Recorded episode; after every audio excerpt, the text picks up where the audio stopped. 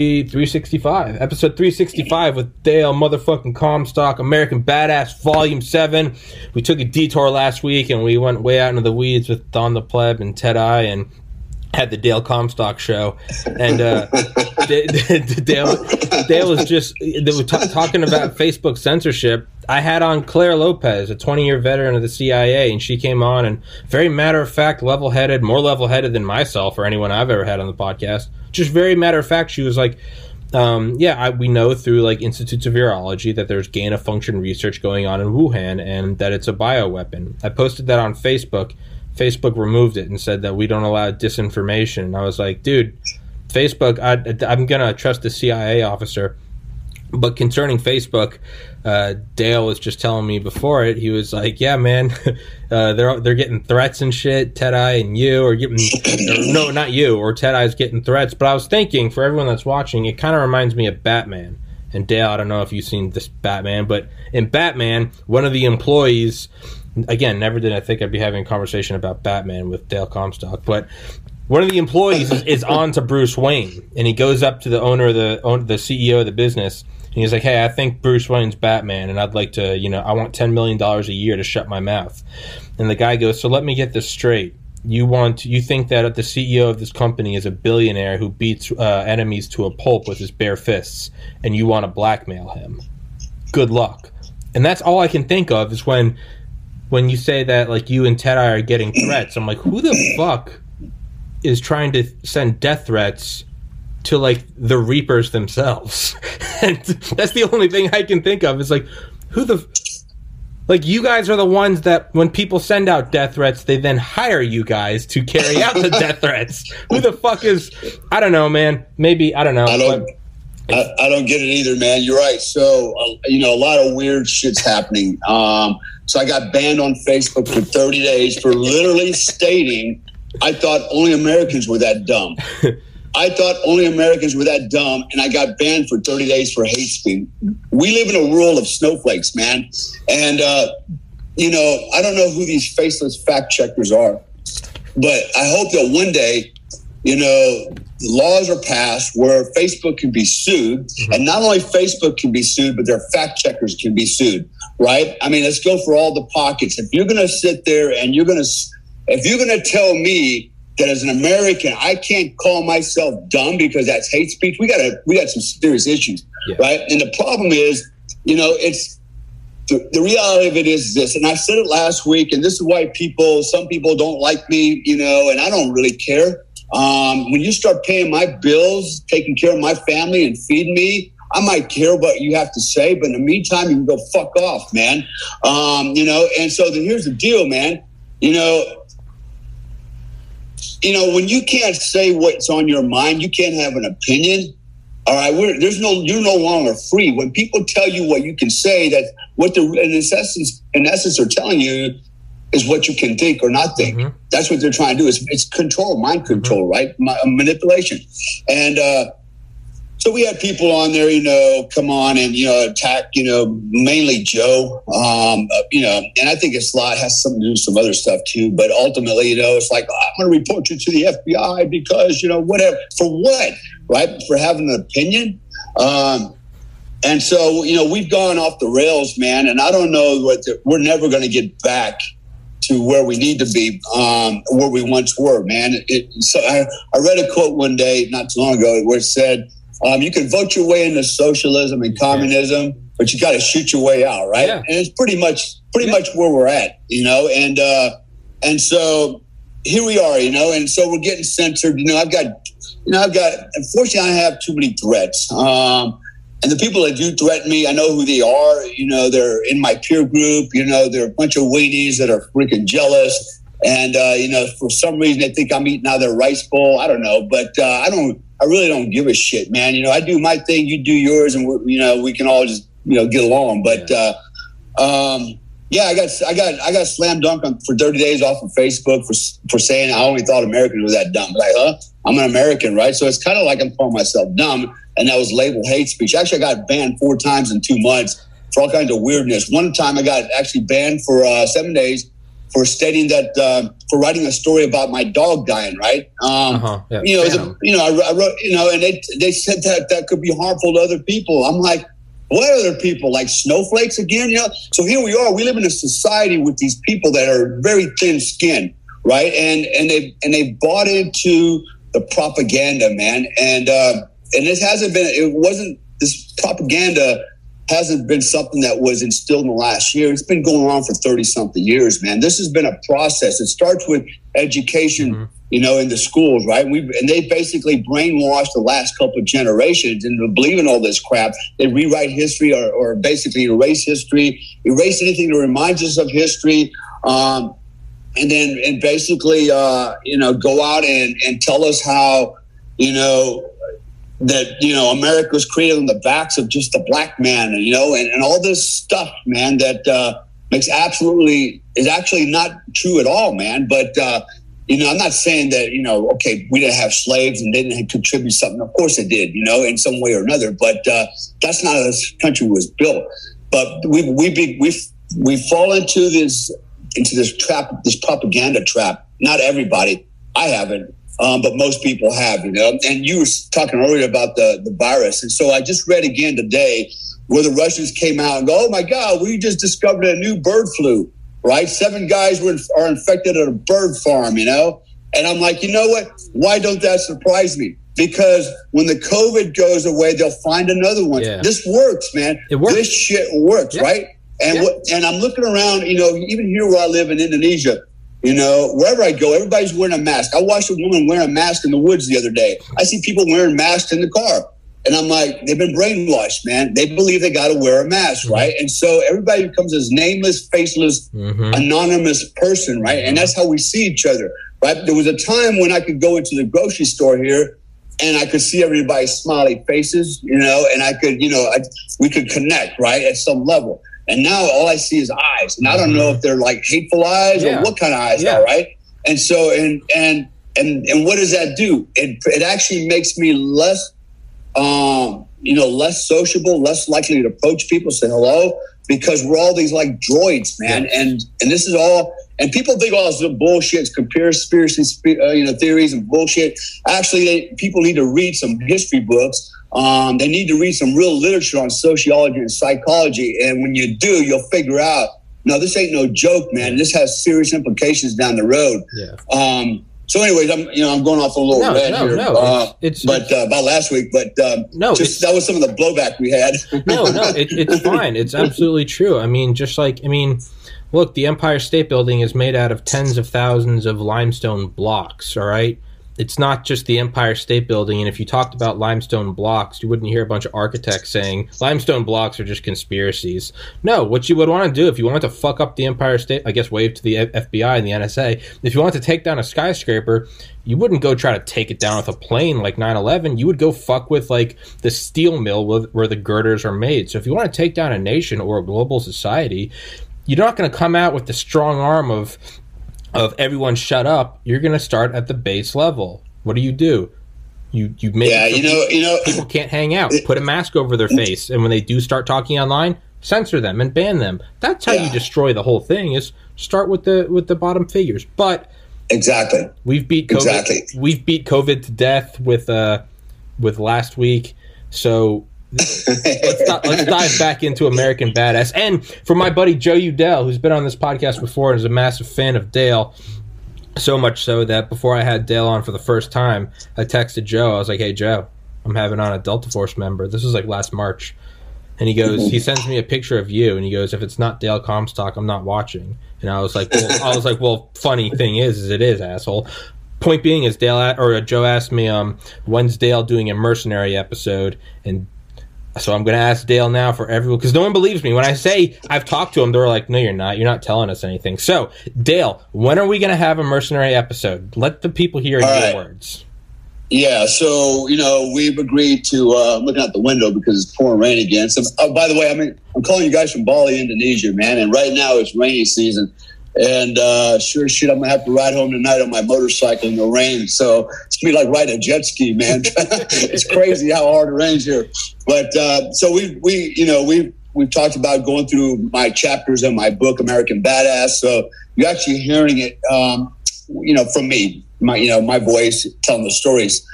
I won't tell them the detail that's in the book, but I'll tell you my story, you know, uh, mm-hmm. the time that we have, chapter by chapter. So my goal is to get through the whole book. And then I'm actually at the same time as we're, you know, right now, I'm actually writing my second book. Now, I started out last year writing five books. And then I realized that I just probably bit off way more than I can chew just because I'm very busy. And so I decided to try to uh, condense everything together into one book. And I, tentatively I'm going to call the book Apex Man. I know now this, you know, everybody's going to run out and go to copyright Apex Man. It's like, this is my book, you know, that's okay. I got other, I got other names in mind too, right? But I got to call something for now. Yeah. so anyways, um, that book will have a lot of my life stories from post, uh, 2011, right? After I kind of transitioned from my government work to the Hollywood stuff and back into the private sector security. And, um, but I also did got involved in a lot of other things to include mercenary work, bodyguard work, uh, you know, investigations, if you will, and uh, you know, and I got to watch how I couch some of this stuff because it could be taken the wrong way. But lack of a better term, human trafficking, but in a good way, right? Not not kids or women, but trying to save people's ass, sure. right? Get them, yeah. get them out of a yeah, get them yeah, out of the jam, right? And so. Um, yeah, um, I'm sure that somebody goes, I'm to call the FBI right now. He just said human trafficking or whatever. Um, so that, you know what's sad is that we live in a world now where everybody takes everything you say out of context, right? They twist it and turn it. You know, it's sad. We live in this crazy ass world with these crazy ass people. I, I keep saying it all the time the dumb masses, mm-hmm. the dumb masses, and the dumb asses. And that's about 95% of the population. Um, they they will buy anything for a dollar, man. If, if, as long as they don't have to do the, the due diligence, yeah. you know, and really analyze something. Like just give it to me and okay, and yeah. I'm, I'm, good with that. Yeah. Uh, anyways, um, so yeah, my goal is that down the road, um, once we're done here, is to hopefully I've got the book ready. And uh, actually, what I'm going to do on my book, by the way, is um, we, I think we mentioned this last week. Nobody reads books anymore, right? if they can't listen to it or watch it on freaking Netflix, they're not interested. That's yeah, the that's the truth. That's sad, man. That's, that's sad, right? Truth, so, though, yeah, yeah. What I'm going to do is I'm going to after I write it out, I'm going to create an audio book out of it. I'm going to make some hard copies of it. Yeah.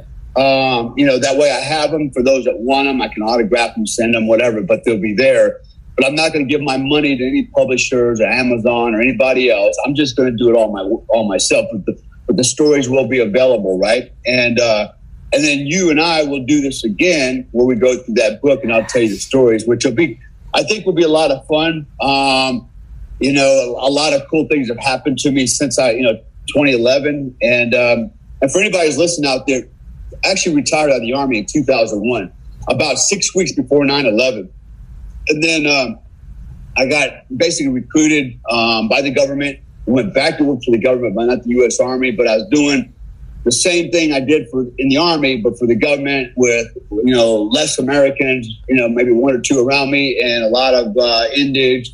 You know, do, doing the same thing. Probably actually more dangerous than I ever did in the military, man. No doubt about it. Um, and so, um, and then 2011 is when I you know, basically, uh, you know, walked away from that and uh, resigned. And I didn't get fired. I didn't quit. Mm-hmm. I just resigned and decided, you yeah. know, it's it's time for a change of life, man. I mean, you know, when you're at that time, I was 40, what, 47, 48, you know, and I realized it's time to probably hang the guns up a little bit and start doing some other stuff. So, yeah, you said, you said uh, that in your book, or I won't spoil yeah, it, but when you're in the Humvee yeah, and it dawned on you, yeah. you go, hey, you know, it's kind of like the be wary of the old men in a profession where men die young. You were like, hey, yeah. In your mind, you're like, I, I've made it this far. You're like, let's stop, let's stop rolling the dice. I, have I've gone yeah. far. Let's stop rolling the dice. like, yeah. So let's use that to segue into yes, yeah. the story's coming, um, but to segue in now. So um, when I wrote my book, all right, there's some acronyms that I use in there, and I have to use those acronyms be- you know, hopefully, you know, the readers are, you know, savvy enough to understand that, uh, you know, I'm bound by certain laws, non-disclosures, things like that. Um, so I have to watch how I say things, and most and more importantly, I cannot talk about you know, names, name people, name places, times, events. I have to, I have to, I have to couch it in a way that uh, you know nobody could use that, especially the bad guys against us, right? So, um, and so, um, so that's what I did with this book. So, I will tell you at this point, if you're if you if you're paying close attention to the reading and the and uh, and what I'm saying to you, I retired out of the army in 2001. All right, prior to 9/11. Um, now all this other stuff happened after that, right? So, oh, who did it happen with? And so, again, without coming out and saying exactly who it happened with, I think you know most people could figure it out. Um, I use the acronym ACES, right, which stands for uh, Asymmetric Clandestine Elite Services, right? it's some bullshit, right? There's no, there's no. That actual acronym is something I created yeah. to basically um, basically uh, define an organization I work for without actually calling out the organization, right? So mining op- operation security. Um, yes, I have a, you know, I have, I am trained as an OPSEC manager through the NSA, so I understand, you know, OPSEC, and I had quite a bit uh, of counseling and coaching um, and legal advice concerning how I write my book. And so, you know, it's been out for a long time. I've never been challenged on it legally. So, you know, I think I did the right thing. My goal is not to glorify, you know, my experiences with certain organizations um, or people or anything like that, but just to tell uh, something about my life story, right? I have to account for some 10 years of my life. And, uh, and so that's what I'm doing. And so, all right, moving on. So, so I ended up in, uh, we'll call it, uh, you know, ACES, right? We call it short for, uh, asymmetrical clandestine legal services. We'll call it ACES from here on out. So here I was uh, in Iraq um, with ACES, and and so things got even more interesting. So I've been going back and forth in and out of Afghanistan, Iraq, um, you know, some of the hot spots around the world, working with one or two other um, Americans, you know, with my skill sets, and uh, which was really kind of interesting because the work that we did was as dangerous, if not more dangerous, than the time I was in in the military. Right. So, um, and why do I say that? Because when you're going out to hit a target and you got a couple Americans with you, and that is it, and the rest are indigenous guys. You know, they're basically it's you and them and you don't have necessarily air support. You don't have a quick reaction force behind you waiting to, to get you out of trouble like the big military. Um, you don't have that type of su- support. It's a game changer, right? And so that's where I was um, in this world. Now, um, I really enjoyed the work. I enjoyed the people I was around. Um, I felt like, you know, I was making a difference. And, uh, and just the you know just the the opportunity to leverage my skills that I have learned all these years and train, mentor, organize, lead. You know, people that came to barely speak English into combat, and a lot of them couldn't speak English. I had to use a translator and take them on combat operations, doing you know some serious. I mean, we're not talking about you know checkpoints like checkpoint. You know, no, we're talking about you know, hitting targets, um, going after high value targets, doing close quarter battle, and uh, you know, surgical strikes, basically going after the big guys, you know, on the deck.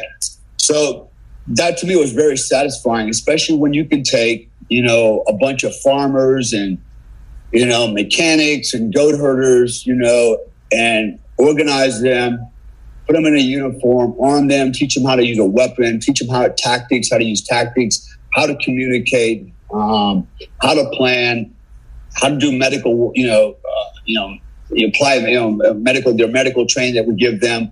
Um, all those things that any soldier would need to know, training these guys that literally, like I just said, were farmers and, you know, goat herders, you know, out of the freaking hills and the deserts and then organizing them to go and hit, you know, go head on with, you know, possibly former, you know, former military guys from the, you know, the Iraqis, the Afghanis, and, and some of the other countries we went to, and uh, go head to head with these guys and win.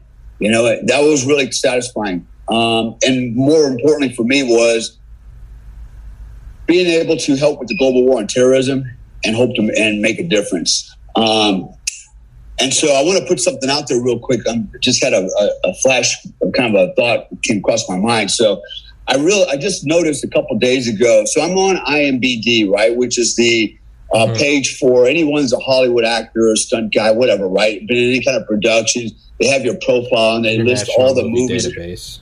Yeah, right. So they list all the stuff you have. Well, I haven't been on there in like years, man. I looked on there and you know, all my everything's on there that I've done, which is amazing that they actually went through and updated it, right, and kept it pretty current. But on the bottom was uh, a block that says trivia, and the trivia says, "Did you know that after 9/11, you know, you know, Dale Comstock had already retired prior to 9/11, um, and the special forces were offering you know, amputees and disabled veterans and retirees an opportunity to come back and fight the global war on terror because they needed their help. And Dale Comstock refused. And because of that, um, he was barred, you know, he was, he lost his security clearance. Now, let me tell you, that's a crock of horse shit. And I know who did that. I know who did that. And I'm just going to say his first name is Michael. All right. He's a lump of shit. We've talked about this guy before um, because he actually stated it on another page. And I just thought, well, whatever, he can say whatever he wants. But now I find out it's on the internet, right? Um, and so I've already contacted the IMBD to have it removed and uh, flagged that. And uh, anybody that posts it will be called out on it. But so my point here, where I'm trying to go with this is I spent the next nine and a half years um, after I left the army, fighting the global war on terrorism, literally the first guy kicking in doors and shooting people in the face. Okay. I never, never not wanted to go back and do my part. In fact, I was disappointed that it happened after I retired. And I actually had other irons in the fire. I had a company, um, had a lot of stuff going on, and which would have meant if I if I went back to the army, I'd have had to lose everything, lots of money, put my family, you know, bankrupt us. Um, but I still did it. I managed to do it in a but in a different way, and I actually did it in a way that I felt like I was more effective. So you know these. So this is where we're going with these stories here right now. So. Um, and so my, you know, I want to talk about one of my rotations, right? And I won't go into the exact organization and location, but it was in, in uh, all outside of Baghdad. And um, this particular one, uh, if you look at the chapter, it's Sadr City. You know, what happened in Sadr City? Well, Sadr City, man, was like, um, you know, it was, you, you mentioned Batman earlier, right? Gotham City, man. This was like Gotham City, man. You just don't, you know, you go into Gotham City, you go into Sadr City, it ain't going to be, it's not going to work. It's not going to be a good night for you, man, because you know, Sadr City was locked down um, by, you know, what's his name, Sadr, the the um, imam, mm-hmm. and um, and you know they basically, I mean, this is like a this was like a gang turf, man. You're not coming in there and you know unopposed. You're gonna get hit, and uh, and so people, there were a lot of targets in Sadr City, and people used that as a haven to go to to hide weapons you know, to, to, to, for security, right? The bad guys did. And uh, so going in there was always, you know, was a risky proposition, but we didn't we did not go because we were scared. We knew we had to, but we also knew, man, this is one of the, the spookier places to go. And uh, so I'm going to tell the story about what happened one night. Um, we decided we needed to go in there. And so mosques were off limits, right? You know, you can't go into a mosque, you know, it's freaking, you know, sacrilegious and insulting, you know, blah, blah, blah, you know, all the typical political bullshit. All right. Um, so, but we knew that they were hiding weapons and fighters in the mosque, right? And they knew that ah, they can't come in here. We keep all our shit in here, right? They didn't play by the same damn rules, right? And so we knew that. And um, so one night we decided we know that there's one mosque that you know they're they're they're holding up weapons or you know all kinds of stuff's going on there. And uh, so we go in, and the plan is go in and hit this mosque, and then basically flex off this mosque, mosque to a secondary target, a secondary objective in Sadr City. So we're going to hit one and then roll right to the other one. Since we're already in the beehive, let's go ahead and get as much honey as we can, yeah. right?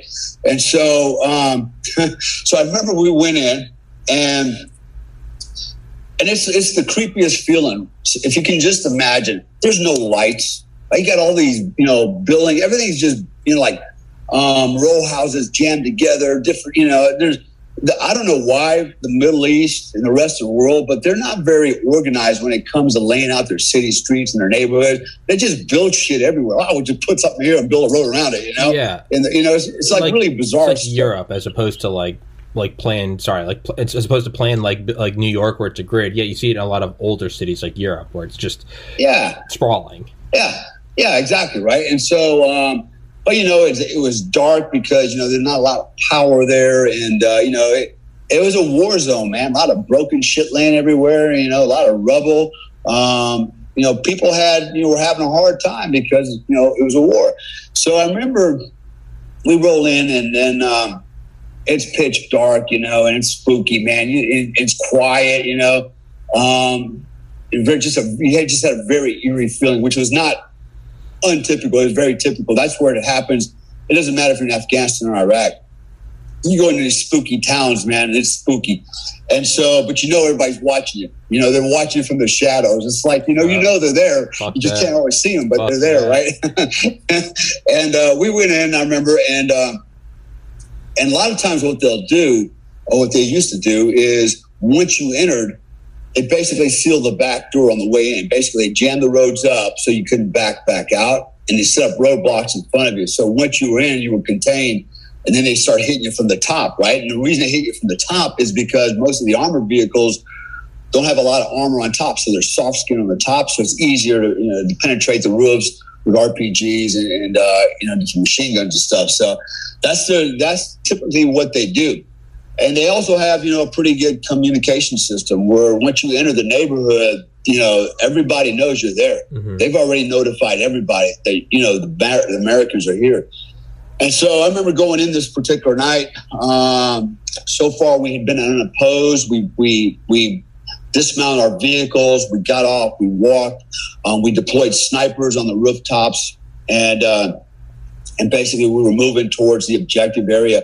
Once we got to it, you know, we, we lined up and then uh, we breached, right? So on the mosque, um, that particular night, we didn't we didn't actually blow the door.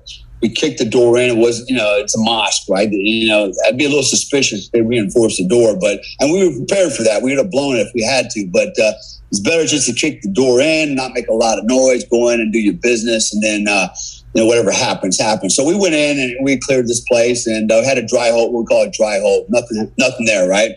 Um, but we had good intel that said there was. It's very likely that they got counter intel said, "Hey, they, these guys are coming, clean the shit out." That's how it works over there, right? Um, you can't trust anybody, and so you know we rolled we we rolled out, and actually the army came in with uh, you know their tanks, the M ones, and and uh, you know we, they were standing outside of Sadr City initially.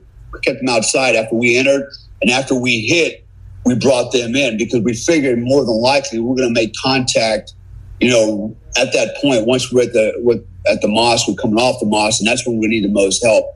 And, um, and I remember then we had the helicopters coming in, flying around, and, and pulling uh, some air support for us. And then we decided, to, you know, so nothing happened on that one. We flexed to the next target. We breached, um, and the story, the building was, I believe, four stories high. And well, here's what was really amazing, right? So my my Iraqis you know, we train them in CQB perfectly, right? I mean, now there's different ways to do what we call close quarter battle. And uh, one of the techniques is called strong wall, where the guys enter the room and then they basically, um, you know, line up on the length of one wall facing across the room with their weapons, right? So why that? Because one, it's simple. Two, um, you don't have to worry so much about somebody running into the field of fire and getting shot by their own guys, right? Kind of keeps everybody organized and safe, you know, and all the guns are rayed in one direction, shooting down in range into a room. Um, there's other techniques that are a little bit more advanced, and I've got many opinions on that as well. Um, so I'll, I'll say, share that another time. But uh, so but just the fact that these guys would go in and, and clear a room with strong walling it, and then they had to reassemble and move into another room and do it again and again and again, right? So there was a formation and there was a standard operating procedure, right? And it was a process that that took took time if done properly, right? And I always I was always amazed at how when we actually breached the building within seconds it was clear. I'm like, what the hell, man? It's like it shouldn't have happened that fast. But what happened was these guys were like ants, man, like army ants overrunning a freaking another a termite mound, right? As soon as they went through that room, man, they just, I mean, they were wide open, man. And um, I remember this particular night, they go in through the door, and I, it could have been 20 seconds later, they're already on the fourth floor on the roof shooting people. I'm like, how in the hell did they get up there that fast, right? So, you know, when we talk about close quarter, when we talk about tactical training, and you know, the guys that are out there they're military, some of you might appreciate this, some of you might not like this, but here's the reality of it.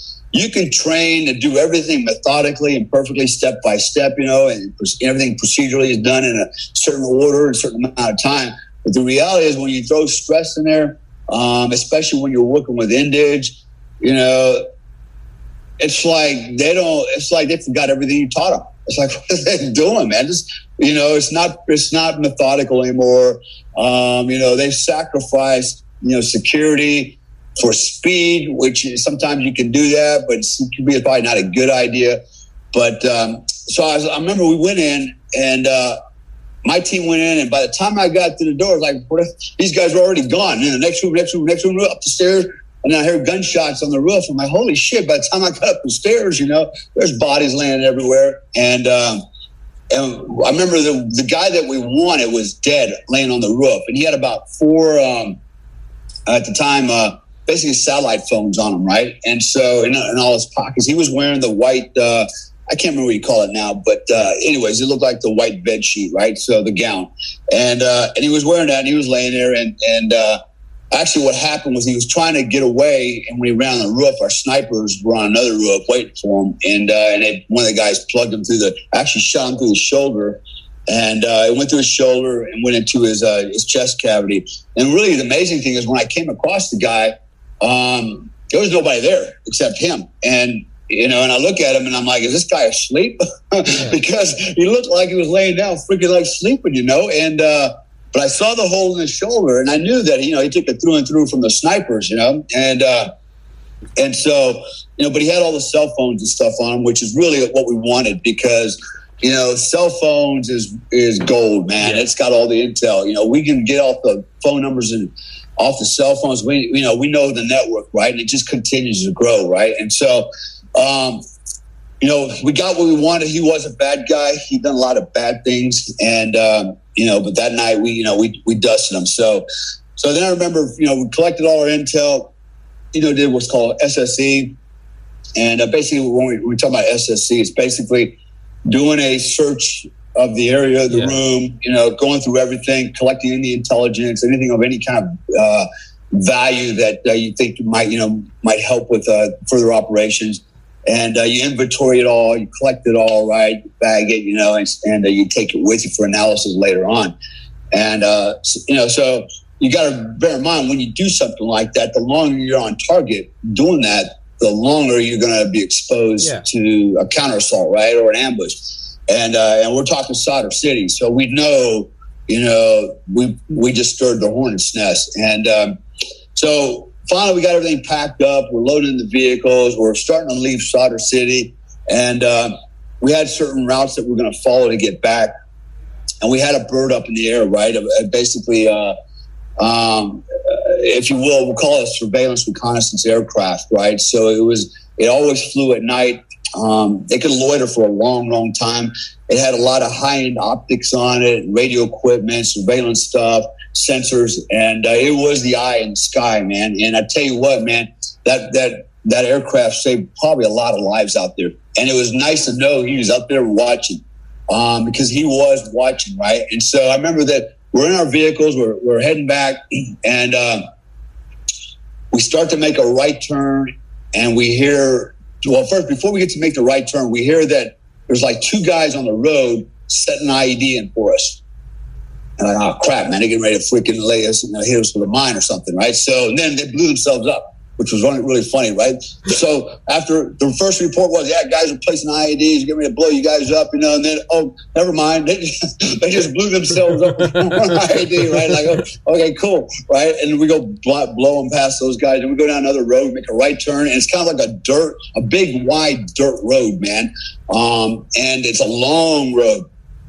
and then at there's an intersection, and remember this is like probably two o'clock in the morning. Okay, and uh, there's no traffic out there. Nobody's supposed to be out there. There's a curfew, right? All this stuff.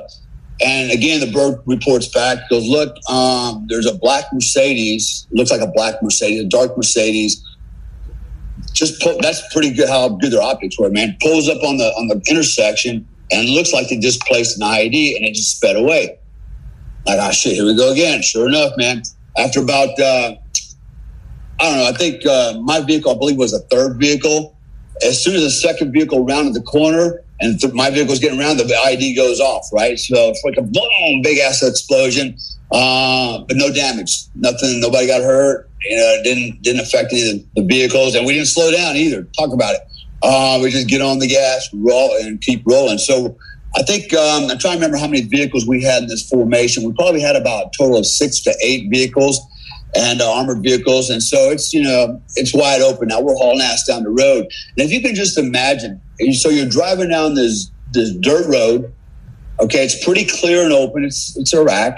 And off to the right side, about 150 meters off the road, you had like nothing but apartment complexes, right?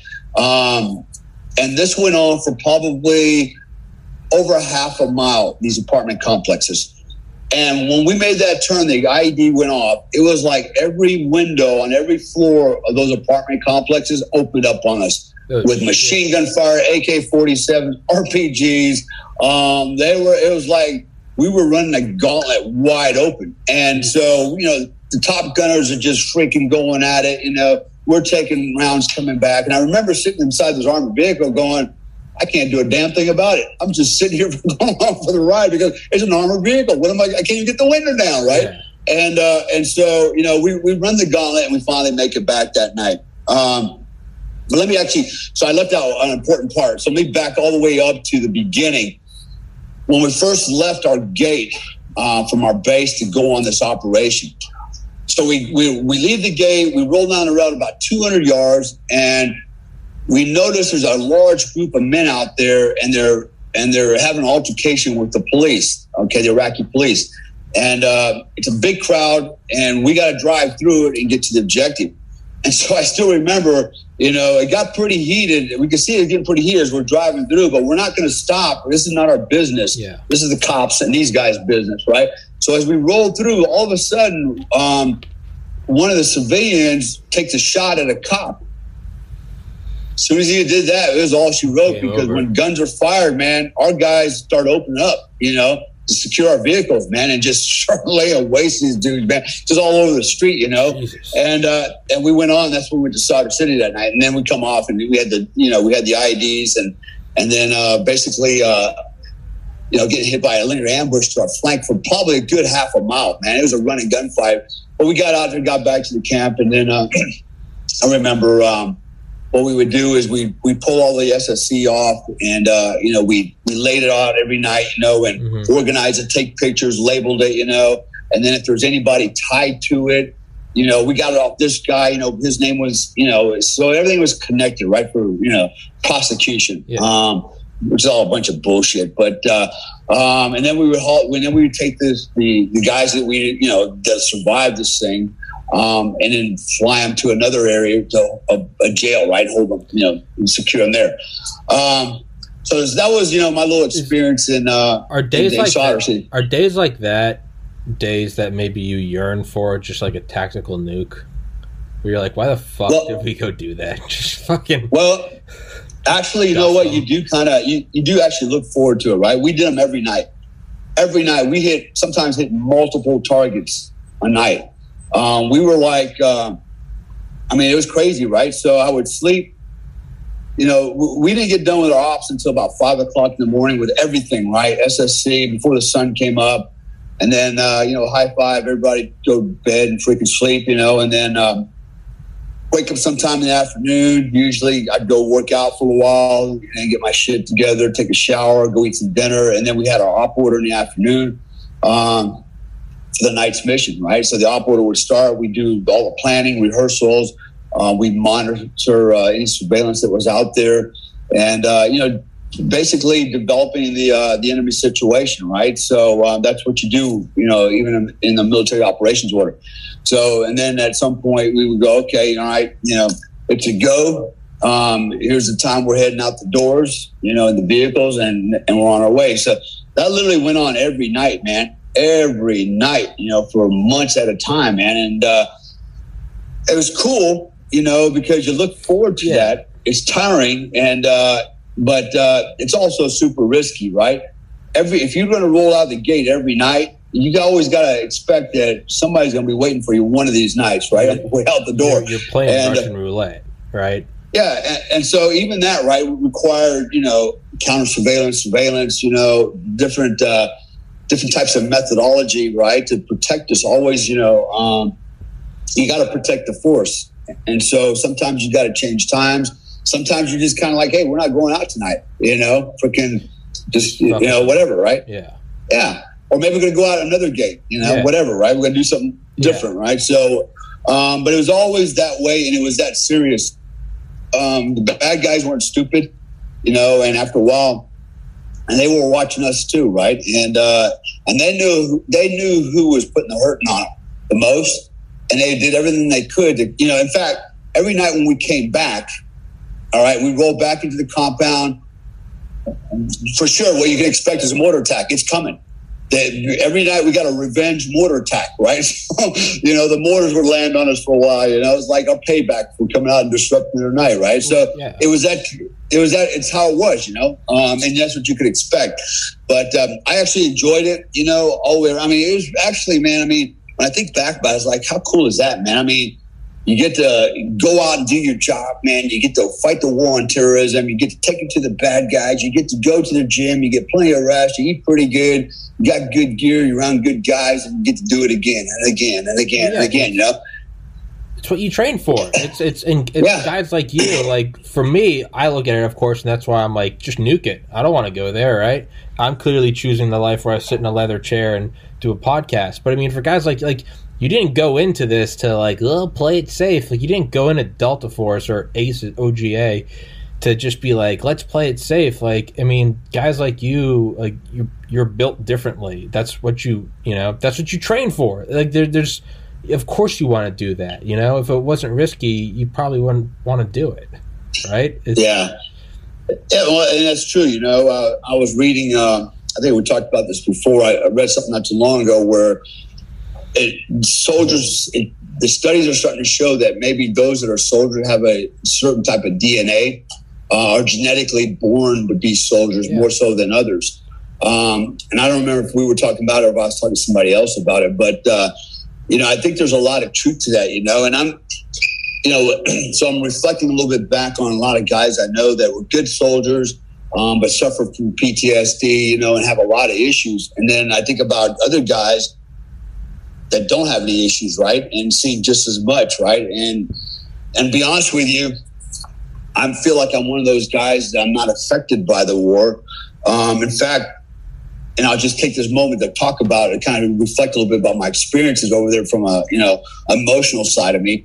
Is for me, you know, going to combat and the risk of you know the risk of dying. You know, I accepted all of that, and I was I was fine with that, man, because I'd made, you know, I resolved my own death at that point. I resolved my own death at a very early age, right? I knew that if I die, you know, certain things were going to happen or not going to happen and things were going to be taken care of, but it is what it is. And um, I don't spend a lot of time reflecting on that, or at least I didn't back then. As I get older now, I, I, I appreciate my life a lot more and I'm a lot more cautious. Why? Because I have a lot more invested um, in children, family, you know, things like that. So for their sake, I need to be a little bit more, you know, a little bit more cautious. But uh, but one of the things I, I remember for me personally that I had issues with coming back was not the horror of war, not the fear of, oh my God, what if I get shot or get blown up? Actually, none of that phased me, not even a little bit. And I was never afraid of that, right?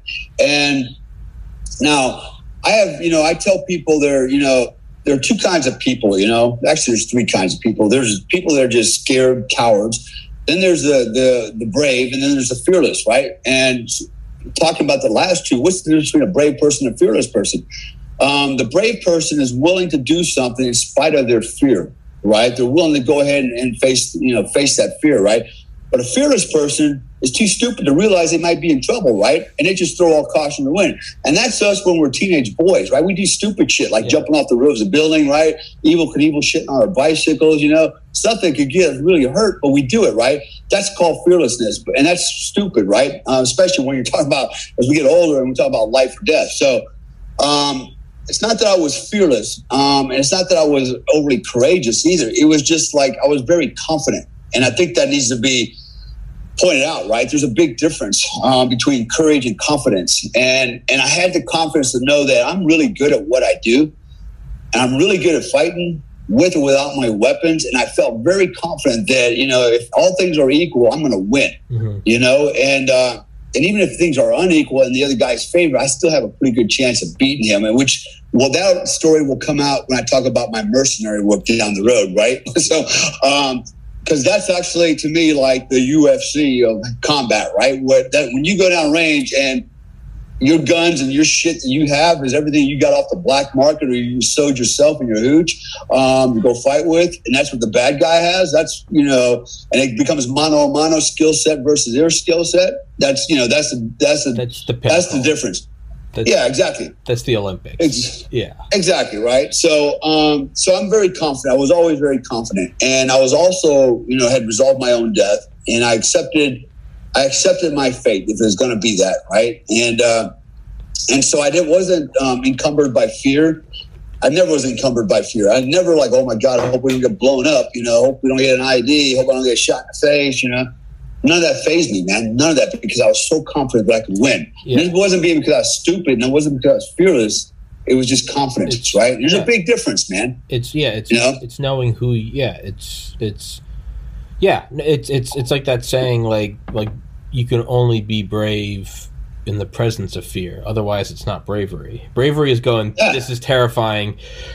Grab your nuts, scope it out, take a take a, a, take a what's it called like a scientific gamble and be like all right let's go for it fearlessness is like i got this shit you walk out and you, you die yeah exactly right so um anyways but my my my issues coming out of the, any of those wars and by the way for anybody who's listening out there if you want to know more about me go to go to episode one that's where i talk about my background but just real quickly you know as a delta force operator as a green beret I was an infantryman, paratrooper, you know, long range scout in the 82nd Airborne Division. I worked for the government, um, you know, for, you know, as a paramilitary operative for them for nine and a half years. I worked as a mercenary. I've seen a lot of combat since 1983 to the present. Uh, about four years ago, actually. That was my last uh, stint out the door. But, uh, anyways, um, where I was going with this is the the only issue I have with combat is not the not oh my god I almost died. I was you know I don't have I don't stay awake at night. I don't wake up with sweats. And I'm not knocking anybody that does. I really ain't. I'm not, man. You know, we're all a little bit different. Yeah. And uh, and me personally, my biggest my biggest issues, and I'll be honest about it. I had to go see. I had to go see a therapist about it. There became a point where it's like, okay, I need a I need a little help, man, because my issue was seeing kids yeah screaming and dying and women screaming and dying, yeah. right? Because that actually I could relate to yeah. more so, right? Beating men down and killing them, that's easy, man. Yeah. You know, and, uh, they got into this normal. They're what they're signing up for, so no big deal, right? The women and kids were the innocent ones. They got caught up in this crap, you know, and and when I heard these kids screaming and even these women screaming, all I could think about was yeah. my kids and my wives, right? My oh my God, man, yeah. my sisters and my mom, right? And so you know, those screams still, man, I still hear them, man. Um, there are times where we've had to go through the doors going after their old man, you know, brothers and nephews, and everybody's having a freaking meeting, you know, and going to have to go in there and we could probably let the air out of them, you know, and, and the women and kids are freaking out, you know. Those are the kind of things that, you know, you yeah. think about because you directly, I personally directly relate to them because of my own kids, you know, and, uh, there's a story I'll share with you guys later on in another episode where, you know, I actually had to pick a kid up off the street and I'm carrying him in my arms right during an assault. And I'm like, you know, all I could think of was my oh, my boy, you know, and, and trying to calm him down with my other my weapon in my other hand as I'm doing all this. but um, so that's where you know my issues came, and and other issues.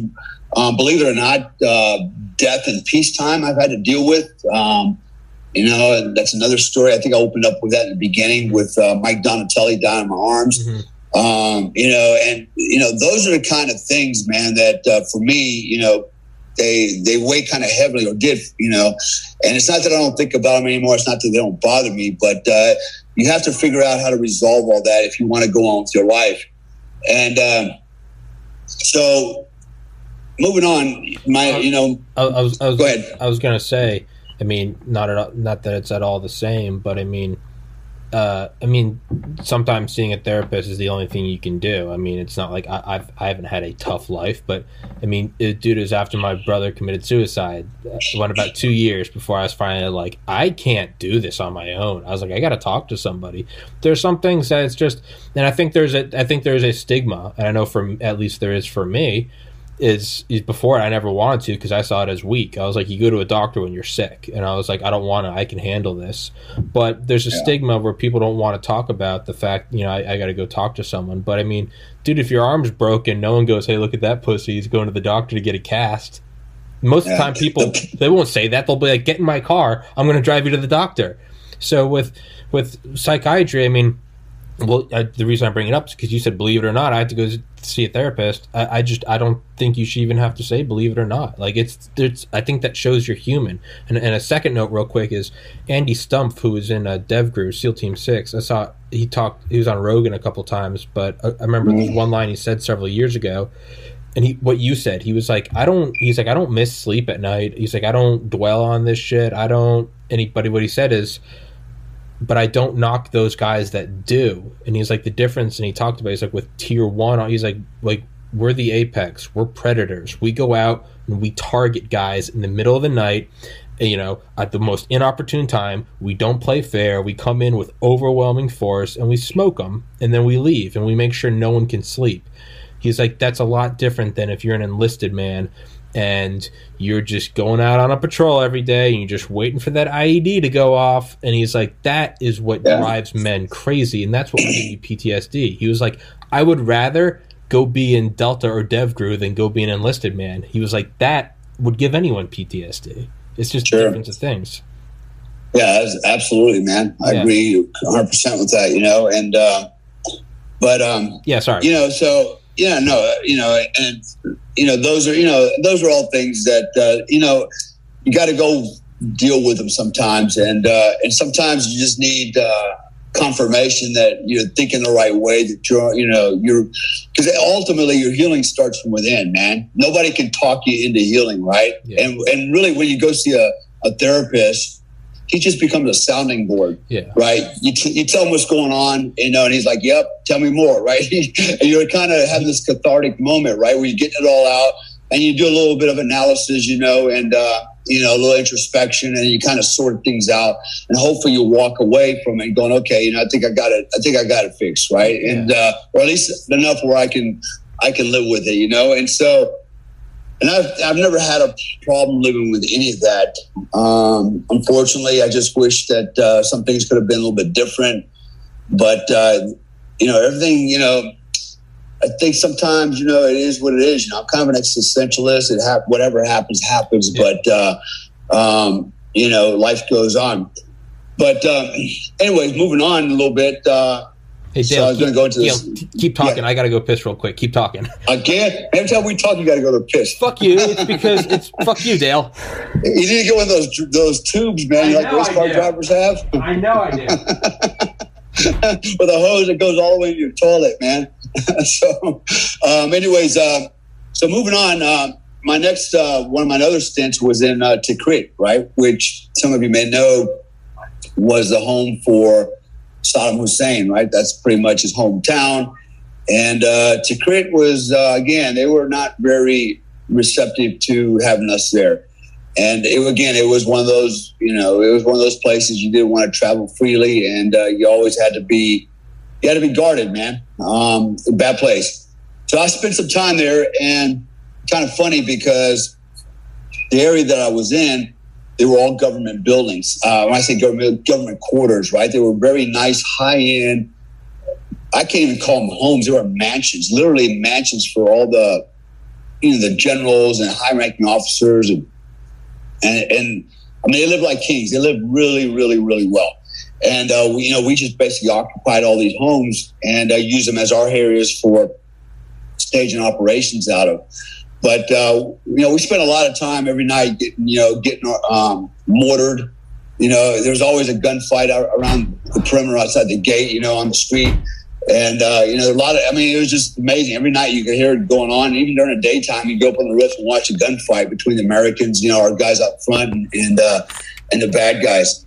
And uh, I've watched a lot of bad things happen there as well, right? To Americans, um, you know, some things I look back and like, man, that just that just sucks. That guy never saw that coming, and, and he just got vaporized by an RPG, you know. And these are Americans, but uh, so one day, um, my Tikrit was an was an interesting place for a lot of reasons. We did a lot, of, hit a lot of targets in and around that area, looking for Saddam Hussein. Um, little did we know he wasn't far outside of Tikrit, underground. Um, as you most of you are, know how the story goes, he was actually hiding underground, and we actually had sources that would come in that uh, would tell us, yeah, they just saw him in a pickup truck, you know, at a gas station, you know, and we we thought, yeah, bullshit. They're just trying to collect some money, right? Because if you give us good intel, we're going to pay you, right? They come back. But actually, this one guy was like dead on, man. And uh, the what we couldn't understand was at the time there was a bounty, $25 million bounty out for Saddam Hussein's head. $25 million. And and people actually knew where this guy was. They had actually seen him, but they didn't report him. We're like, what is going on here, man? I mean, 20 people were more interested in protecting Saddam Hussein than collecting $25 million, which we is like mind boggling that they did that. But um, this was in and around Tikrit, but they were very loyal to this guy, right? And just kind of share some experiences. Um, so before I go into some things that happened to me in Tikrit, an opportunity to go to like Baghdad, for example, and look at some of these. Uh, you know, he heard all the stories about his his sons, you know, Uday, Qusay, you know, and and the sex palaces and stuff. We were literally, um, they had a, they literally had a palace downtown Baghdad that was, you know, basically their playboy, you know, estate for those guys. And what they would do swimming pools, you know, sex dungeons and rooms and all kinds of crap, you know, and and these guys would go out. Well, they would send their soldiers out, right, to go collect up the prettiest girls they could find on the street, and it didn't matter if you were married or not. If you hot, you're going, you're going to party, right? And so that was the kind of shit that was going on. They would roll these girls up, women up, against their will. They take them to this palace, and of course, you know, and I've seen the rooms. I went through them. You know, they had everything there. You know, they had the chains and the whips and the bullshit, you know, and and uh, you know they they drugged the girls, they got them drunk, you know, they threatened, intimidated them, but basically they raped the shit out of a lot of women over there. And uh, when they got done with them, they kicked them out the door, you know, until the next party, and somebody else was going to be it.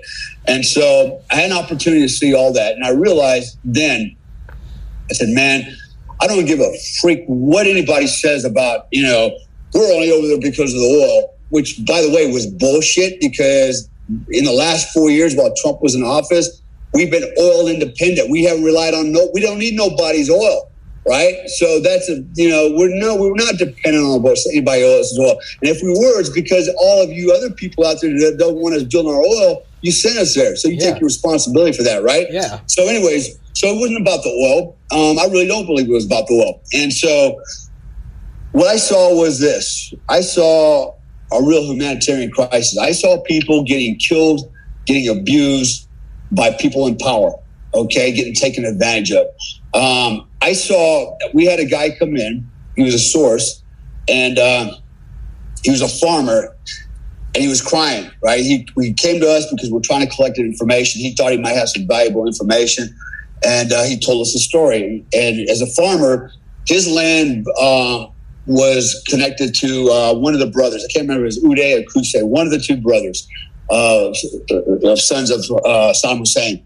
And his cows had traveled over to the other, you know, one of the Hussein's property. And he went to go get it. He was run off. He's like, hey, but those are my cows. And they're like, no, get the fuck, get out of here. They're our cows. No, go, but those are my cows. No, they're our, they're our cows now, right? So this happened. And then basically what the next step was, they're like, okay, you want to argue with us?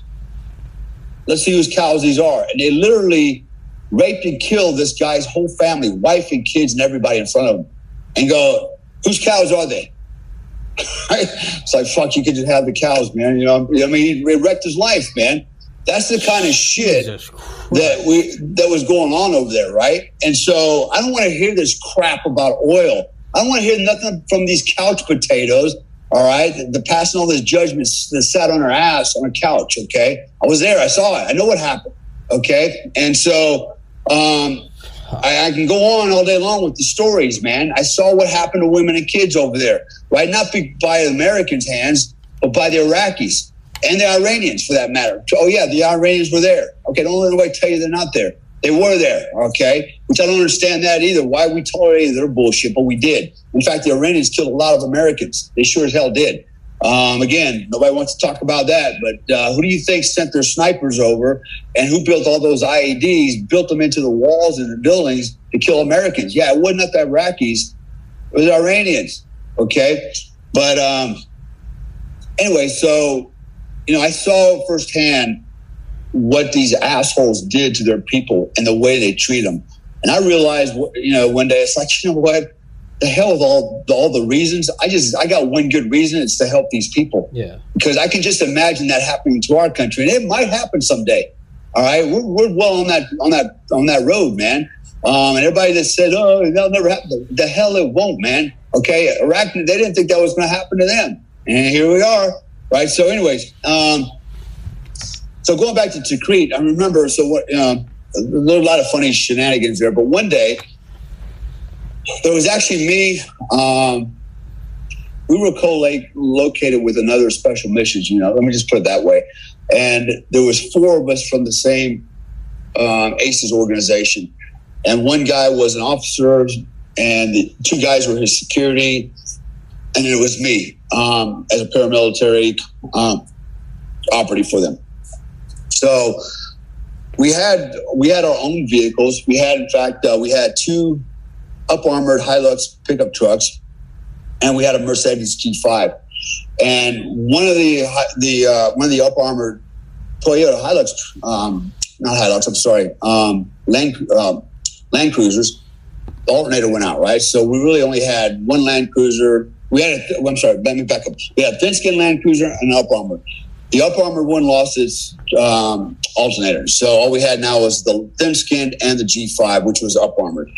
So, which was not a big deal, but you know, I don't know what. So the decision was made one day to go down to um, about a four-hour drive south of Tikrit towards Baghdad, and there was another base there, and they had an up-armored Land Cruiser that had been destroyed, but the alternator was still good.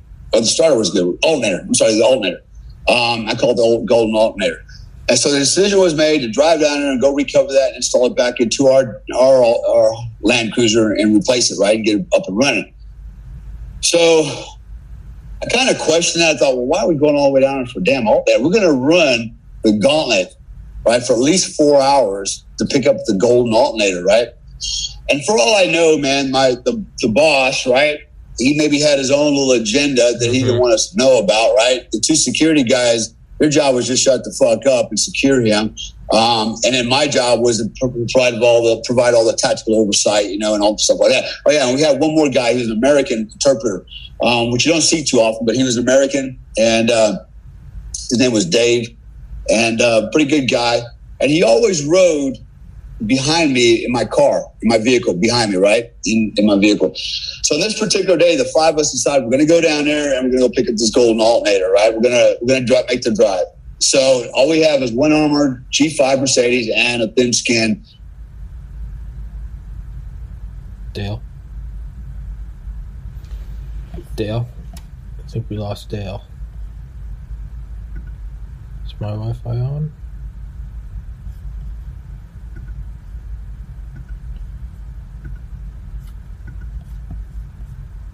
The fuck?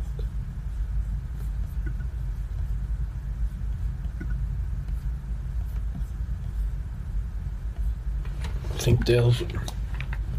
Let me text Dale. Sorry for everybody listening.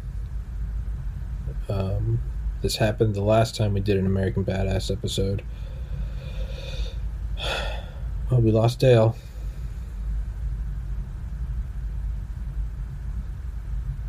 I'll text him right now for everybody listening.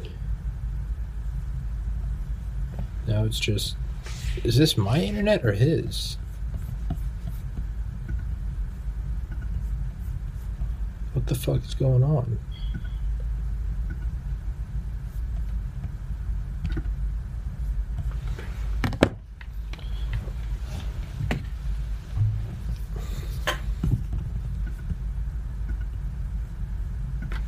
Let's see, let's connect to.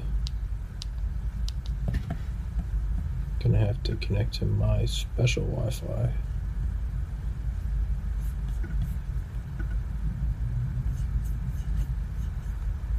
Dale? Dale? Can you hear me? Yeah, I think that was me. I don't think that was you. I'm sorry. Yeah, no way. So, um, We're good. Sorry. So, yeah.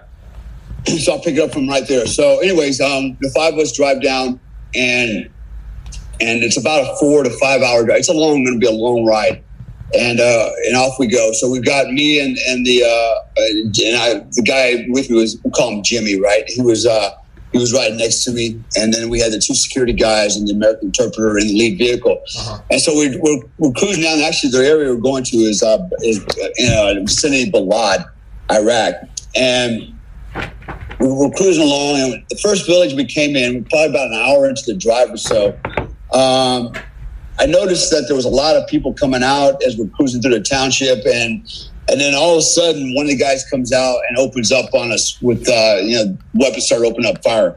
And um, what was really bizarre, and I, I talk about this all the time, you know, about when I talk about firearms and, and ballistic wounding factors and things like that. But I actually had a bullet bounce off the glass of my thin-skinned vehicle, literally at my head level, my window. It, it hit it a ricochet and bounced off the glass. It didn't actually penetrate, which was really bizarre because um, it when it made contact, it almost sounded like a tuning fork went off in my ear, and I couldn't hear anything for about three hours. Man, it was just just a constant ringing sound.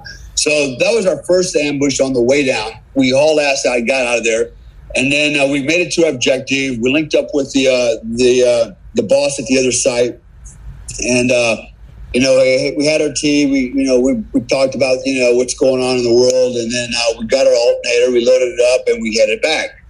And then on the way back, um, this is where things got a little crazy, man. So, of all the firefights I've ever been in, I've never been scared. I've never been scared. I don't care if I've been ambushed.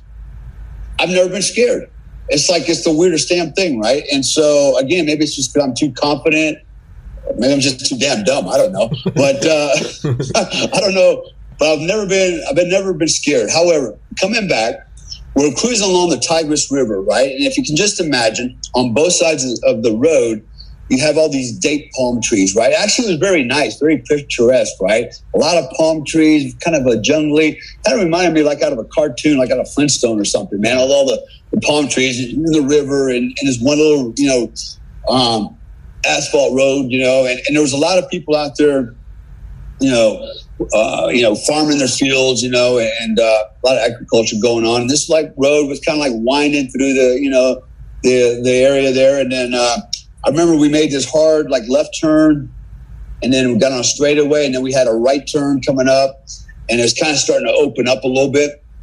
And there was a car out in front of us, just driving along, and so the G5 was in front of us. And he, as soon as he got behind the other car, he gunned it, got around me, took off, and then I was waiting for my opportunity to get around him and, and do the same.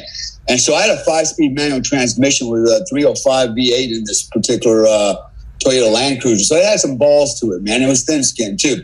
And so I get behind the car and I, am get waiting for my chance and I drop it in the third gear, get on the gas. I'm passing the car, and just as my rear right quarter panel um, passed the other car's front left quarter panel, it was like all hell broke loose, man. I mean, all hell broke loose. And I'm on the gas. I'm probably already doing 45, 50 miles an hour in third gear, maybe more. And uh, the window started blowing out. Um, you know, just the sound was deafening, right? And I, my first thought was, I knew we made contact, um, but I thought that the guy in the car was the one that opened up on us, right? That's all I could because where we're at, I couldn't see anything on, on the roads because it was kind of opening up and right. And so, um, but actually, what it was was a far ambush, and the guys that opened up on us opened up on us with a minimum of a PKM machine gun because that's the bullets I picked out of my vehicle, um, 762 by 54, and uh, but they and they were on the left side. So I'm thinking there's the, the attacks coming from the right rear from the other car, but we're actually getting hit from probably around two o'clock uh, on the on my left side. And I, if I had to guess, I'd say the range was 100 meters, or something like that.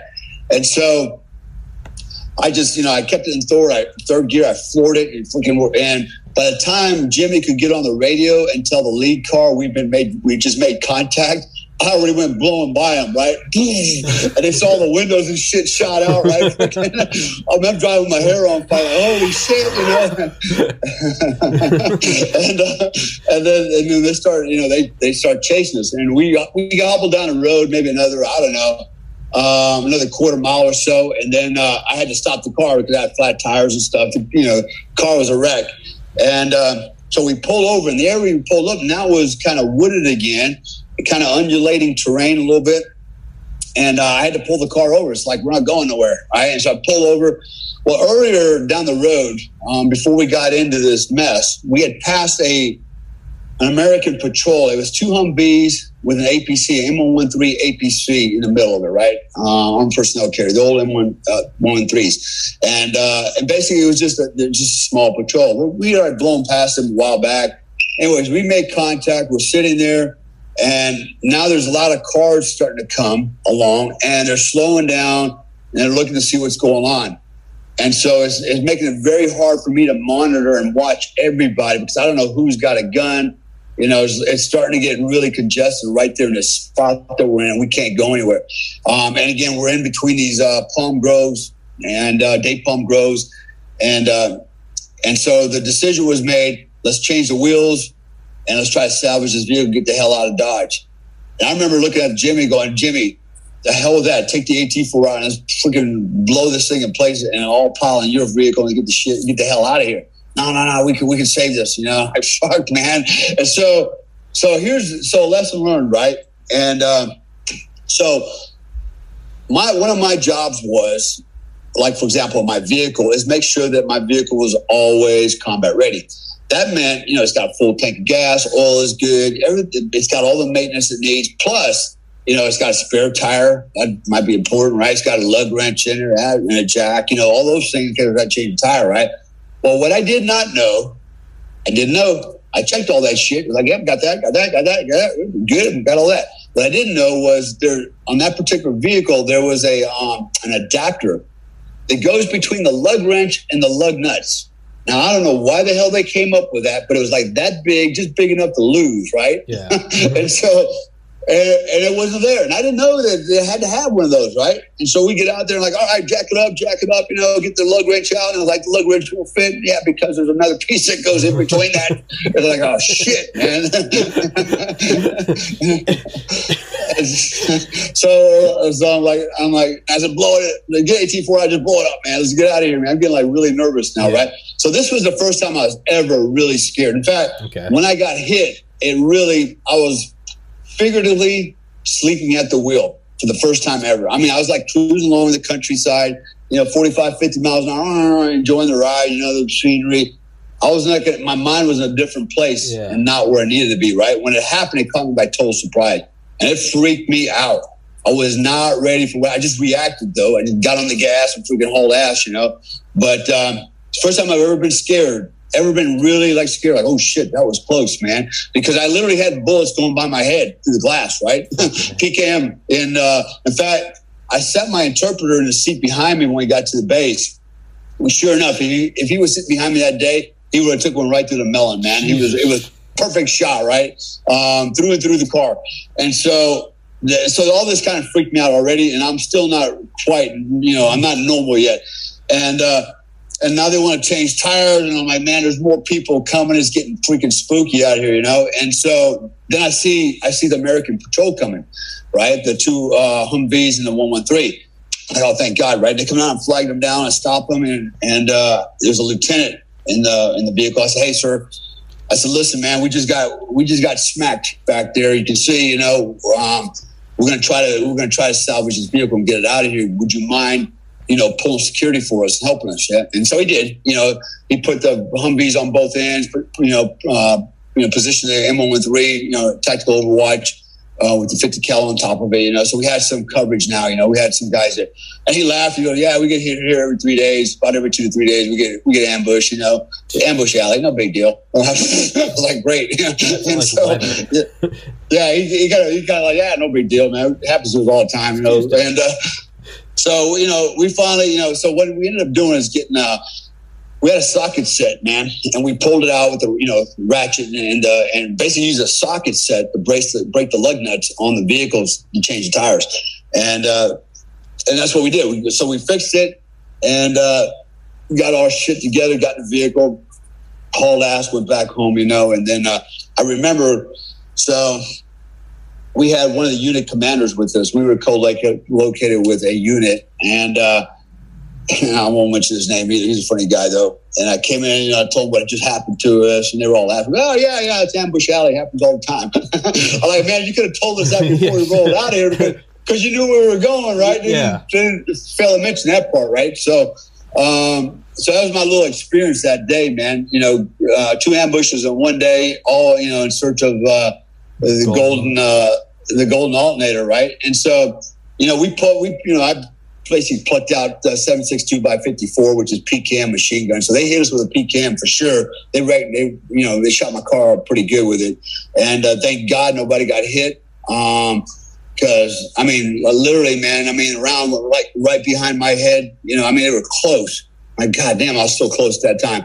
But, uh, you know, what it did is it, it was a wake up call. Like, all right, Comstock, you know what, dude, just when you just when you let your guard down is when shit always happens, man. And here we go. Yeah. You know, was was not ready for that, and uh, it really did. It really freaked me out, man. And uh, but uh, I needed that, you know, to get back, uh, you know, get frost again, you know, and stay, you know, stay more alert down the road. Yeah. Um, that's, um, that's kind of a weird. It, there's like a weird philosophical aspect to that of like, man, if you're just driving along and just took a bullet to the dome, like you wouldn't even know it happened. That's such like a weird. No. That's such a weird. It, what would it? You just not hear. What is? It's just hard to wrap my head around. It's like what is the ha- sound of one hand clapping? It's like wait, what the fuck? Yeah. That's weird. I, I would have. Yeah. I would have never. I would have never known it. I, if I had got hit in the head, which he just missed me by a couple inches, and I, you know, if I had come off the accelerator just a little bit, he'd have got me, right? Or who knows, man. But um, yeah, I wouldn't have known it. You're right. It would have been all over just like that in a car. And more than likely, what would have happened at that speed, I'd have run off the road, probably flipped the vehicle. You know, the other guy next to me probably would have been hurt or dead. Um, the other guy's trying to come back. To, it would have turned into no shit of serious, we call a TIC, you know, triple contact. Um, it would have been bad, right? Like, oh shit, who are you going to call? right? There's we got a we got three vehicles with the army that are going to go around the corner, but that's it, man. It's not like there's a whole lot of us out there, right? So that could have got really crazy had that guy been, you know, the bad guy been lucky enough to, you know, drill me in the head. Um, the other vehicle was good, you know, is an up armor G5. You know, unless they were shooting API armor piercing rounds or you know, armor piercing incendiary, he probably would have survived the, the hits. But he got us, man. Thin skinned, you know, freaking, you know, lit us up. Um, so Tikrit was pretty interesting, as was Sadr City for me, you know. And, uh, you know, it's really easy to get complacent when nothing happens to you. You know, I figured, you know, I had my ambush earlier today. I'm good. And damn, another one, right? On yeah. the way back, you know? So, yeah. um, you just never know, man. And especially in Iraq, man, it was, uh, it was a wild, wild west. It really was. You just, you just could not, you know, you could just not drop your guard. But the reality is, even in Afghanistan, you can't drop your guard. Just when you think, oh, that's cool, nobody's going to hit us out here, boom, IED goes off, or some, you know, RPG goes skipping off the hood of your vehicle. You know, some weird shit happens. You know, um, so you know, it's a, it's another, you know, it's something that. Uh, and I was going to tell you this earlier was I was talking about the PTSD. The problem is when you when you experience all this, and you come home it's hard for your family to understand that. It's hard to tell your wife what you've been, where you've been, and what you've been doing. It's hard for just your non-military friends to understand it. It's hard to explain them, explain it to them, um, to where they go, "Oh yeah, I, I get it, man. I kind of live in the moment with you, know." And even if they if they understand it, they don't understand the other aspect of it. The the fear, man, you know, the terror that goes along with that, you know, and uh, they can only imagine it. But uh, when you've actually lived it, you know, and you see somebody else's head exploding next to you, it's like, wow, you know, that's kind of hard to that's kind of hard to simulate, even in your mind, right? And so, a lot of guys have trouble, and you know, and I'll share this again with everybody else out there. You know, I had a great marriage, man. I had a great marriage. Um, Twelve years with you know not my last one, but the one prior to that. um, and uh, and this woman I was married to for twelve years, and I couldn't ask for a better a better wife. Really couldn't have. But what I found, what happened was, I spent a good nine and a half years of my marriage, nine months out of the year, deployed. Yeah. Overseas in combat, and if I wasn't overseas in combat, I was stateside in some kind of other training environment or operational environment, right? So I was gone a lot. But uh, what was starting to happen was, um, and why did I do it, right? So my mom asked me one day, my mom's got a German accent. She's hardcore German. And uh, she always calls me Del Allen. Del Allen, why do you do this? Right? And uh, why do you do? Yeah, why do you do this? You know, why do you have to go do this? You know, you have a wife and kids. And I remember telling my mom one day in front of my dad, I said, Mom, I said, if I don't do it, who's going to do it? Yeah. It's not like everybody's lining up to do this, Yeah. right? And so, and uh, I said, I've got the skills, I've got the experience, I've got the guts to go do it. You know, I want to do this, and uh, and uh, I'm doing it for a purpose, man. You know, and I'm doing it for our country. I'm doing it for my family. I'm doing it for my friends.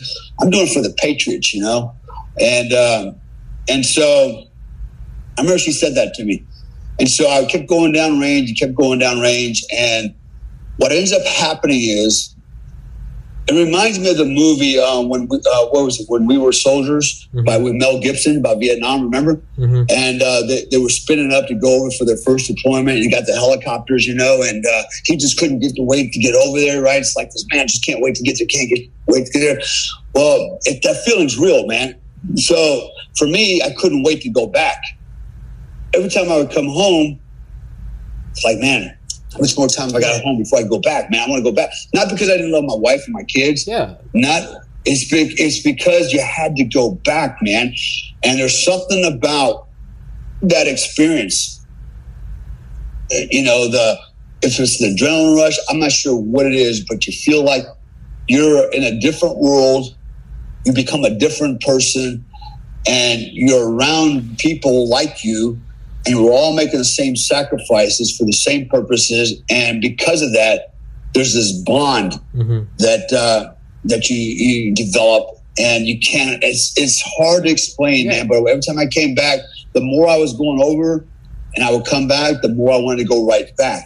Yeah. and uh, and I, I remember it started you know extending some of my deployments you know from 60 days to 90 days. And i didn't care. I'm like i'm good Yeah. send me 120 days i don't Yeah. care right? I got to that, i got into that mindset where it became an addiction the adrenaline rush, knowing that, man, this is going to be my last deployment. And many times it should have been. And I walked away from it go, okay, that was close. But here I am, Yeah. right? Killing it. And, uh, but you never get it. You never, you know, you just seem to never get enough. Um, for some of us, you don't, right? And it was not like we were being, we were drafted and doing it. You know, it was voluntary. I volunteered to do this. I actually volunteered even more because I was out of the service now. And I went back to the U.S. government and said, sign me up. I want to go in and do my part, man. And I'll do it in the most dangerous role possible. And I did. And so that actually killed my marriage. hmm Um, had, my, I had a great marriage that went south like really fast for, you know, weird shit happened. And I got to be honest with you, man, it was not, uh, I'm not to blame my wife or nothing like that. It was me, you know. In fact, I got to the point where like, like I want to go back, man. I, I mean, how crazy is that when you're looking at your wife and your little girl and you want to go to combat Yeah. and you don't want to stay home, right? And so that's the bizarro shit, man, that when you live with, and then you wonder if there's something wrong with you. Um, you know, so people talk about PTSD, and I'm wondering if, well, maybe, maybe I was crazy. You know, maybe I have some issues, and that's why I kept going back. You know, it's like I keep, you know, keep tempting fate.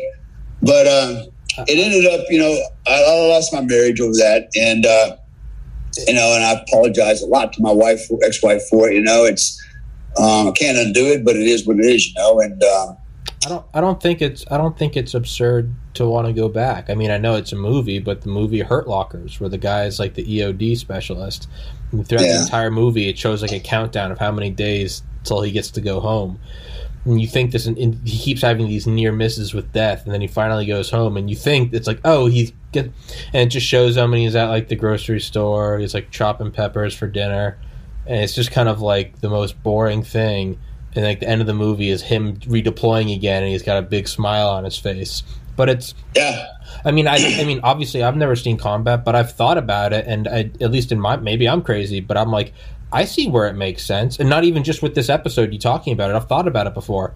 And i'm like you know why would you keep going back? And i'm like man there's got to be something about in a world where everything's gray like even money it like inflates it doesn't have the same value. It's like is an election stolen you get banned on facebook and you go to the grocery store and it's just the next kind of just lukewarm shit meal after the next and it's just and then you go to combat where instead of this gray world of semi this and semi that you go to a world of absolutes. I die or he dies no other option. And I'm with other guys on my side who are like, yo, they die or we die. And it's there's no it's not a referee, it's not a game where you blow the whistle and you undo that. It's like, man, that bullet missed my head by inches. It's a world I've thought about that a lot. And I'm like, I get the I get the attraction to it. It's a it's reality. It's you know you have Yeah. to worry about oh, I got to make enough money on the podcast so I can pay rent. Versus if you went and lived in the middle of the wilderness, there's no landlord. It's am I going to be able to build my hut? Am I going to be able to kill a bear for food, or is the bear going to eat me? And am I ready for the winter? There's a peace in that world of absolutes where it's not, yeah, you do this and you get the new collared shirt. I'm sure it's addicting. You go there and it's like, he dies or I die. We got to change this tire on this fucking the golden alternate whatever. Fucking a, you know they're opening up fire on us. They're shooting RPGs. I don't think it means you love your wife or daughter less. I think it means, I think the vast majority of men, if we could get a taste of it, we'd instantly go from like that's dangerous to like that was that you know it's like the movie Fight Club. All these guys they work at like Walmart, but at night they beat the shit out of each other and they love it. I'm sure if Yeah. I experienced it, I'm sure I would love it. Yeah, you're right. You know, I remember. So when I was over there, so then when I'm there, um, and just kind of put it in context, right? So normally it's just day to day, nothing's going on. Then you get an intel hit, something's you know you got a potential target or something to look into, and then you go out at night. It's always at night, right? Usually it was at night. This would happen during the day. Um, this particular thing. Um, but normally it's, you know, they're nighttime operations. You go out at night, you do things, you come back, you go to sleep, you get up, you eat, you work out, you prepare for the next night's events, right? And, uh, but, uh, the reality is sometimes after, after a while of being downrange, you're like, man, I really miss, you know, going to the movies. I miss going, you know, whatever, a baseball game, you know, I, I miss going watch my kids play sports, going out dancing with my wife at the bar, you know, whatever, right? You, you think about all those things and then you come back, you can't wait to come back and do them all. And then when you do them, it's like, that was fucking boring. Yeah. You know? Yeah, it just it just does not have the same effect anymore, man. And so when you start looking back at what used to excite you, no longer does you, because you realize that you've been in a place where there's more excitement, you get a bigger adrenaline rush, like downrange. Then uh, it's hard. It's like a it's like a drug, man. It really is like a drug Absolutely. and uh, you you want more of it, right? You want to get back into it, knowing full well, man, you could overdose. You know, Yeah. this could be your last. This could be your last trip, literally. You know, and uh, and you but you go back to the well, and uh, and so and you know what? You don't ever lose that, man. for at least I haven't. You know, I'm not. Again, I can't speak for other guys out there, but for me personally, um, I like this shit. You know, and uh, I hate to say it, it's not because I'm a bloodthirsty murderer killer guy. Um, I like fighting, whether it's with fisticuffs you know, or whether it was a firearm, man. I like fighting. I was born to be a warrior. My dad was in the army for 20 years. You know, my whole family is military oriented. It's just in my DNA, in my blood. But, uh, you know, and this, we'll talk about this down the road. We talked about my mercenary work, but, you know, my last, last appointment was four years ago. I'm still out there freaking slinging lead at the bad guys. And, uh, and truth be told, if I get a call today or tonight, say, hey, we need you, you know, wherever, someplace on the planet needs uh, needs some help, you know, Fuck and yeah. the money's good, I'll, I'll probably go, man, Fuck because yeah. you know it's it's it's there, man. And my wife, that's her biggest fear is that I'm gonna I'm gonna because the last time I lied to her, um, but that's I'll say that story. But uh, told her I was gonna go do something else. but uh, um, yeah, you know, it's it's it is what it is, man. But uh, so those are my experiences. You know, some of my experiences could be more. Um, you know, Tikrit, Baghdad, you know, Iraq. Um, you know, crazy place, dangerous place. Um, you know, the experience is, it can't explain it. That's the problem you have with telling your family. Your, nobody understands it, man. They really don't get their head around it. And so a lot of guys don't tell the story. That's why I wanted to go with this earlier It was most guys won't tell the story. They don't want to talk about it because they know nobody understands. My my former father-in-law was a Green Beret in Vietnam, and uh, he did some really cool stuff. I'm the only guy who would talk about it to him about it with you know his wife didn't know, his daughter didn't know, nobody freaking knew, and even I didn't know that much. But I knew enough to know that yeah, the guy's got a purple heart. You know, he's seen some shit. You know, and uh, but he really didn't talk about it. He didn't watch war movies. He just kind of like separated himself from all that, you know, and, and just and he knew there's nobody will understand, and it's true. Nobody understands. No, my wife didn't. My ex-wife didn't understand. So probably about four months ago, we had a conversation, and and we've been married, we've been divorced, or separate, divorced since, uh, God, man, fourteen years now. And uh, I told her, I said, you know, I'm sorry for everything that happened, and you know, I was in a weird place. I did some weird things. And uh, I said, but the truth be told, I said, I told her what happened to me. You know, I said, that's what happened. It was nothing you did or didn't do. It was all me. And, uh, you know, I wrecked the perfect marriage after 12 years. Literally, I wrecked the perfect marriage for 12 years. Now, I'm married now. Don't get me wrong. I have a great marriage again. This this is going to be right up there with the with the greats. But uh, um, you know, not including this marriage here, that one was a really good marriage. And I, and I, we had it all and it was going like that, you know, and I can't explain it. I can't, you know, realizing at the time what was going on. I just could not, it's like a drug addict, man. I could not turn it off. I couldn't walk away. I couldn't put the crack pipe, uh, crack pipe down. Yeah, I had to go back to it, you know, and uh, and it cost me a lot, man. And when people don't, you know, people don't believe that, but it's true. You know, maybe not for everybody. Maybe there's a lot of guys that don't want to be a part of that and want, want to walk away. But for guys like me, you know, in the unit, you know, some of the SEALs, Green Berets, Rangers that signed up for this shit, it's because we were junkies for it, man. Yeah. And, um, you know, and there's a price that goes with that. Besides your life, you know, your your personal life. You can, all can be lost. You know, arms and legs and everything else, right? Yeah. So, um, anyways, um, yeah, I consider myself lucky. But uh, we'll, next time we talk, I got some other.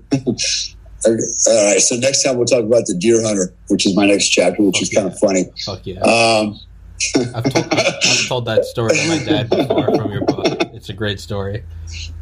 Yeah, you know the weird thing is, and I, you know, I don't know why, but all this weird. It's not weird, but I, I find myself in all these unusual scenarios and situations. Just kind of stumble upon them. It's like, damn, and uh, and when you know, I think a lot of people can't believe they actually happened to me when I tell them the story. So sometimes I don't even like to talk about it, but uh, but this is all. This actually all happened to me, and I don't have to embellish it. Uh, everything I'm telling is the truth, and uh, it's not a matter of perception. It's like this is actually what happened, Yeah. man.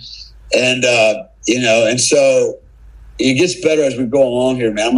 I'm a, I, I, I like the deer the deer hunter story as well, and uh, we don't have time to No, talk about it now, save it but uh, we'll save it for Yeah. we'll save it for next time, man. So, anyways, that's uh, that's what I wanted to cover tonight in the book, and uh, you know, and uh, again for everybody that's listening out there, you know, I'm uh, it's actually one o'clock in the morning here in Bali, Indonesia, Monday morning, and uh, I live here. I also have a home in Florida.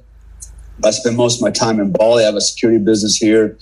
Um, I am now also well, kind of the, the the proud owner of a fish farm, catfish farm. Actually, my wife, my wife just started a fish farm, right, catfish farm, and uh, that's her little project. So, but by proxy, because I'm married to her, I'm, kind of makes me the catfish king too, right?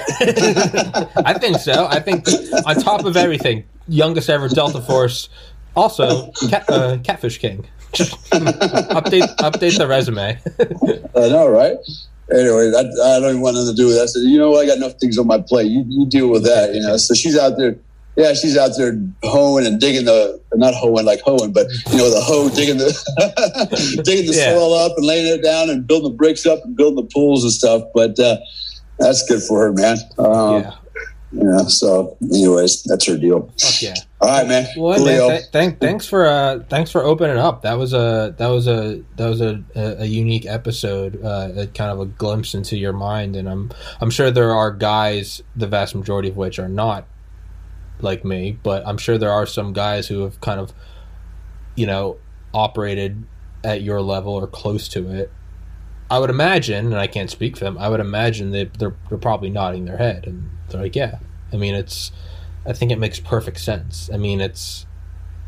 I think it makes perfect sense. It's, it's probably an adrenaline rush like nothing else. How can anything compare to it? And I think it makes sense. And it's um, yeah, man. I appreciate you being candid with me. Yeah. And um, we'll pick it up next week. So uh, Dale Comstock, author of American Badass. I'll put it in the description. Stick it in the top comment. Go buy it, you assholes. It's a great book. And uh, till next right. till next week, Dale. All right, brother. Thanks, you. Yeah, man. Take care, bro. Much love, brother. Be good. Stay safe. Bye-bye. Bye bye.